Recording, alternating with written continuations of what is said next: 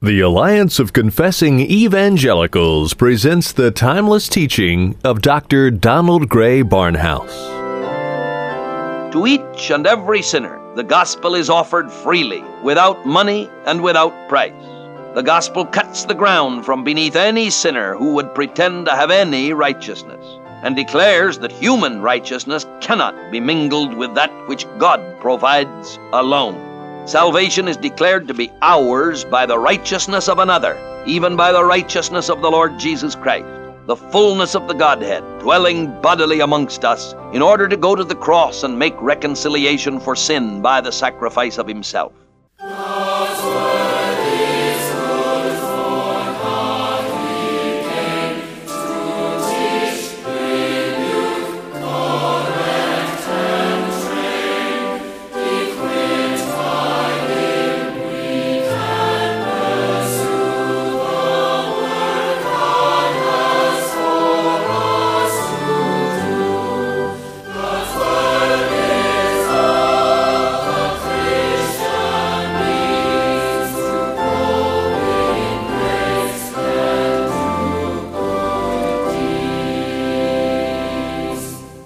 Over a half a century ago, the late Doctor Donald Gray Barnhouse, then pastor of tenth Presbyterian Church in Philadelphia, saw the need to spread God's word beyond the hearing of his local congregation.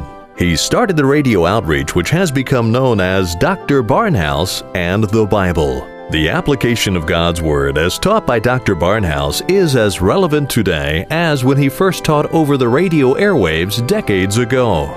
The message we will be featuring on today's edition of Doctor Barnhouse and the Bible is entitled, The Touchstone of Faith. Even in the dark of the night, a pilot can use his flight instruments to fly his airplane. If he should get off course or something is wrong with his approach for a landing, the instruments will warn him and help him make the necessary corrections. If we are not careful, we can get off course in our Christian walk. But the Word of God, properly interpreted by the Spirit of God, can point out our spiritual errors and help us correct our path. The scripture text for this edition of Doctor Barnhouse and the Bible, Romans chapter six and verse one. Here again is Doctor Donald Gray Barnhouse with his message entitled, The Touchstone of Faith. Through the Lord Jesus Christ we come unto thee, our Father and our God, and in the Holy Spirit. We thank thee for the simplicity of the gospel, for its unequivocal condemnation of human merit, and its frank exaltation of divine grace. Help us to rest in the finished work of the cross. We ask it in the name of the Lord Jesus Christ. Amen. Our text is in Romans, the sixth chapter and the first verse. What shall we say then? Shall we continue in sin, that grace may abound? And before we pass on to further study of the present text, I wish to use it as a demonstration of the nature of Paul's preaching of justification. For when we set forth that the Bible teaches certain things, there are those who sometimes say, but that's just your interpretation.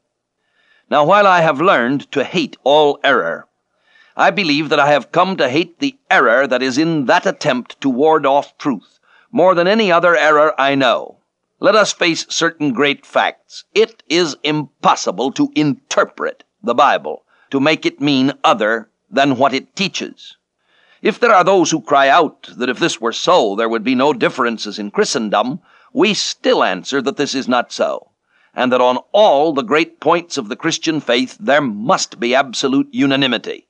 God has hedged his truth in such a supernatural, miraculous way that it is impossible to interpret it in a way that is false, without falling into glaring inconsistencies which shriek that there is an error someplace along the line of teaching. I may liken this fact to the method that is now in use in controlling the flight of an aircraft into a landing field. There is a beam which leads straight to the runway upon which the aircraft must land. It's possible for a pilot in a plane to pick up this beam many miles away and to fly on it without seeing the ground. Even in the midst of the foulest weather, the densest fog, the pilot will be perfectly safe if he stays on the beam. If the craft deviates to one side of the beam, then there's immediate humming noise on two tones, going from a lower to a higher tone, and then after an interval repeating the lower and higher notes together. If, on the contrary, the craft is to the other side of the beam, the two tones are reversed, and the pilot hears the intermittent sounds from the higher to the lower tone. It is possible, then, to adjust the controls of a plane so slightly that the craft stays on the center of the beam. It is similarly possible to stay in the center of biblical truth. First of all, there is the truth about the person of the Lord Jesus Christ. He is Jehovah God, the second person of the Godhead. There can be no deviation from that revelation. Now, none the less important is the great truth about the work of Christ in dying for us on the cross. I propose to show in our present study that our text constitutes a signal, like that in the aircraft, a warning signal which will announce if any man has departed from the simplicity of the doctrine of Christ's propitiation for the sins of mankind and salvation through his blood alone, apart from any works of the flesh. Our text shows what men were saying in that day. "Why," they cried out to Paul, "your doctrine is that of an immoral tendency. You're saying that it's possible for a man to believe and then to do as he pleased." Now, how would it have been possible for any man, even a very stupid man, to have suggested to Paul that he could continue in sin in order that grace might abound, if Paul had been preaching any one of a dozen heresies which have been current throughout history and which are current today? Let us look at certain ideas which are presented by some as though they were Christianity, and see if it would be possible to use our text against them. Let's check these ideas by the signal of our text. Take, first of all, the whole sacramental idea of Christianity. Would it be possible for anyone, anyone, even a very stupid person, to say that a sacramental system taught that it would be possible to continue in sin that grace might abound?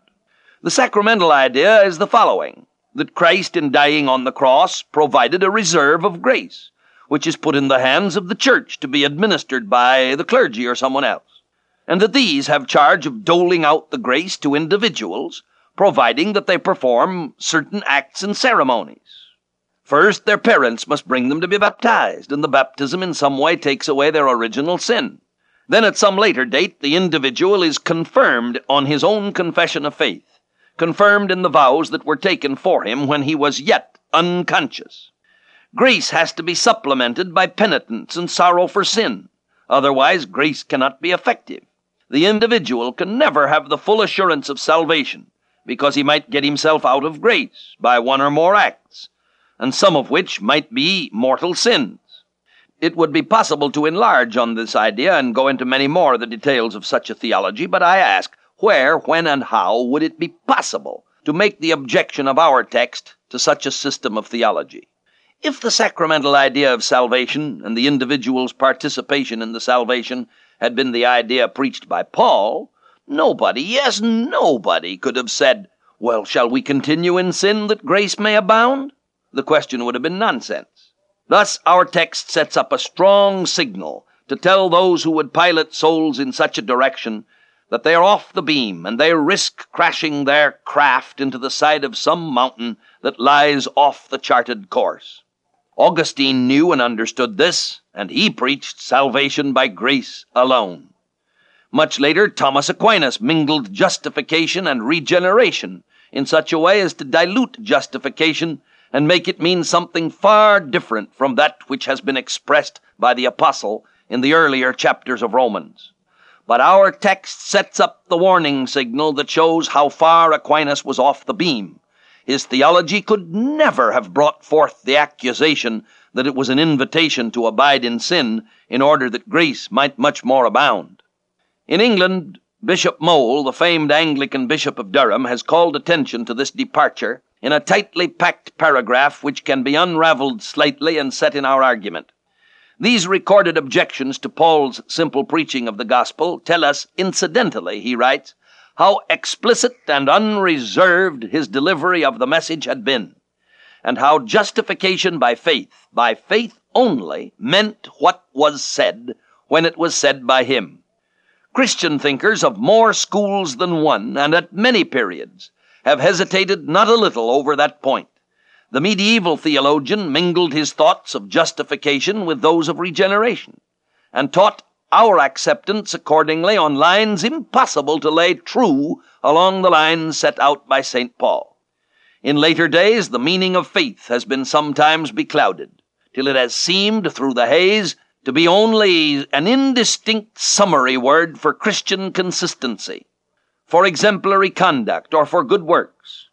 Now, supposing either of these lines of teaching, or anything like them, to be the message of Saint Paul, his gospel as he preached it, one result may be reasonably inferred, that we should not have had Romans six one worded as it is. Whatever objections were encountered by a gospel of acceptance expounded on such lines, and no doubt it would have encountered many if it called sinful men to holiness, it would not have encountered this objection, that it seemed to allow men to be unholy. If Paul had preached, even in the slightest degree, that a man could trust even the greatest of his works as a contributory factor in salvation, he would never have been accused of preaching a gospel that led to sinfulness. If Paul had preached human obedience as a factor in salvation, he never would have been accused of preaching a gospel that led to sinfulness. Whether the objector, the inquirer, was dull, or whether he was subtle, it could not have occurred to him to say, "You're preaching a gospel of license. I may, if you're right, live as I please, only drawing a little deeper on the fund of gratuitous acceptance as I go on."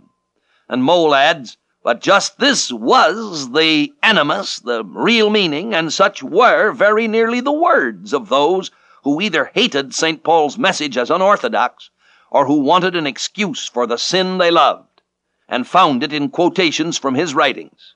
It follows, then, that Paul must have meant by faith what faith ought to mean, simple trust, and he must have meant by justification without works what those words ought to mean, acceptance, irrespective of our recommendatory conduct. Now, such a gospel was no doubt liable to be mistaken and misrepresented, and in just the way that we are now observing. But it was also, and is so still, the only gospel which is the power of God unto salvation, to the fully awakened conscience, to the soul that sees itself and asks for God instead. The straight beam of the gospel, in the light of this objection raised against it, can be only one thing. Paul could not have preached anything other than that which we have set forth in our discussion on Romans up to this point. In other words, it is true that the gospel, when set forth as Paul stated it, has an aspect which to a superficial observer seems to encourage sin in the life of the believer. That it does not encourage sin, we've seen in our last study, and we'll see it still further in studies which are to come. That gospel, the true gospel, full and free, greatly magnifies the grace of God in the salvation of the lost sinner. That gospel proclaims that grace, in all its fullness and in all its freeness, is the method whereby God saves men. This gospel offers salvation by faith alone, and totally irrespective of the person, the state, or the acts of the believer, declaring, "To him that worketh not, but believeth in him that justifieth the ungodly, his faith is counted for righteousness." And finally, this gospel does not offer salvation to those who have passed some standards of human goodness, but freely declares that all manner of sin and blasphemy can be forgiven, and that the lowest of mankind may come as freely as the highest. Indeed, we're told that not many wise men after the flesh, not many mighty, not many noble are called.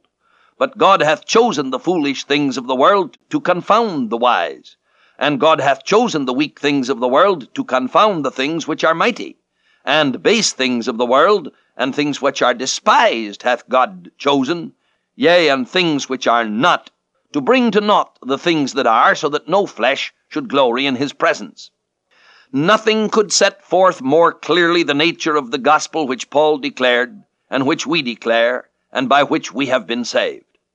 Against such a gospel, its enemies may level the charge of licentiousness, because they are men of the carnal mind, which is enmity against God, and which is not subject to the law of God, nor which can be. And while we repudiate their charge as being baseless, and as proceeding from their sinful hearts, and as being unfounded in any way whatsoever in the light of the total teaching of the word about the gospel, yet we, nevertheless, pick up their charge and use it as a curb against those who would degrade the gospel and make it something less than it is. Any perversion of the gospel is always made in the interest of saving man's face. As long as he can think that he has some part, even any little part, in the work of his salvation, he is not left in the abyss of utter spiritual bankruptcy. He will go to any lengths to drag in something of human merit, something of human religion as a down payment or a part payment on his salvation.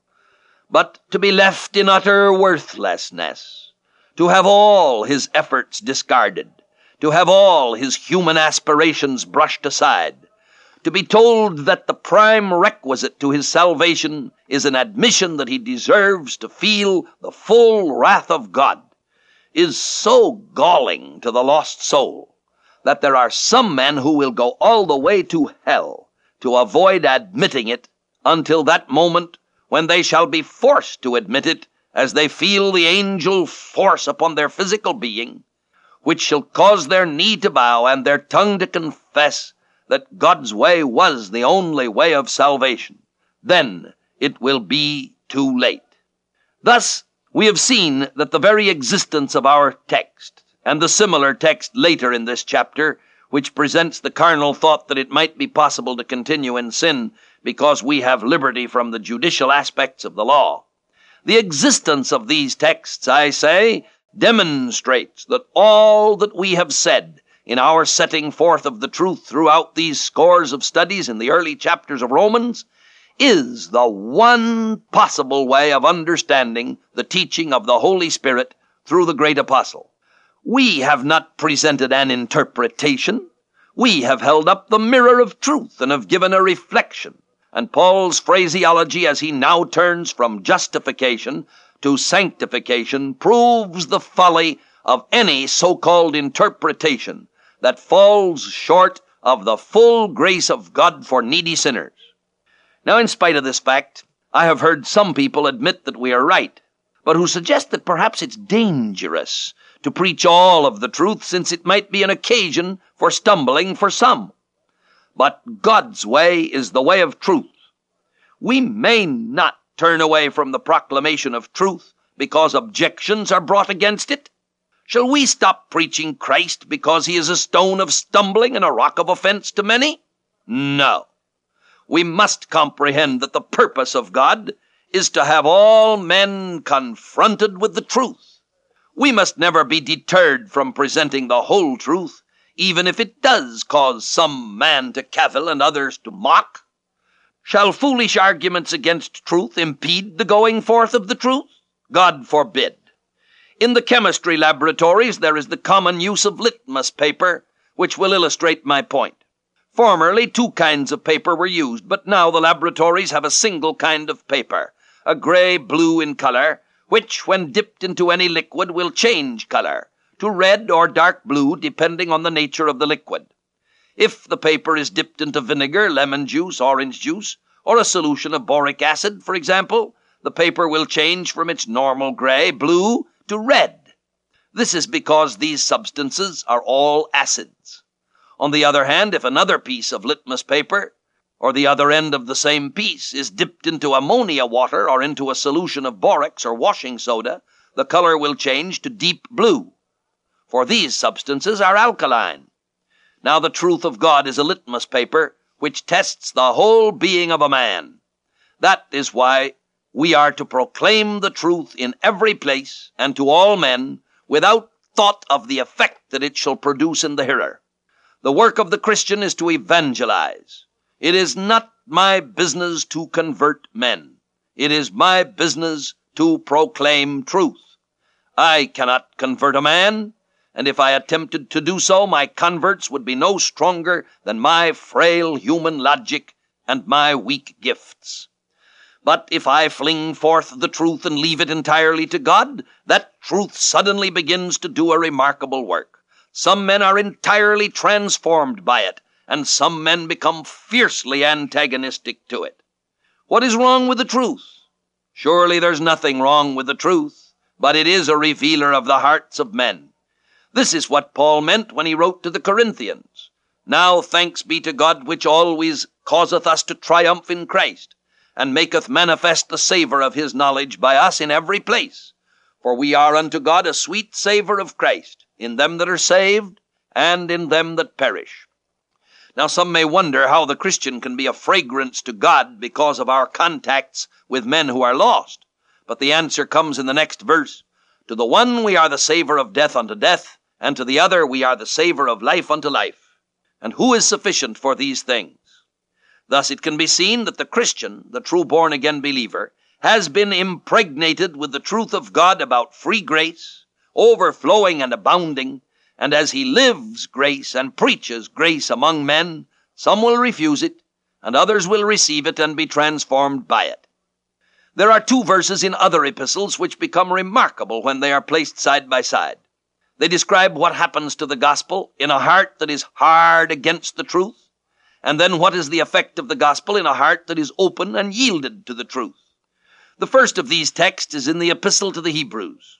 We read in Hebrews four two, Let us therefore fear, lest, a promise being left us of entering into his rest, any of you should seem to come short of it.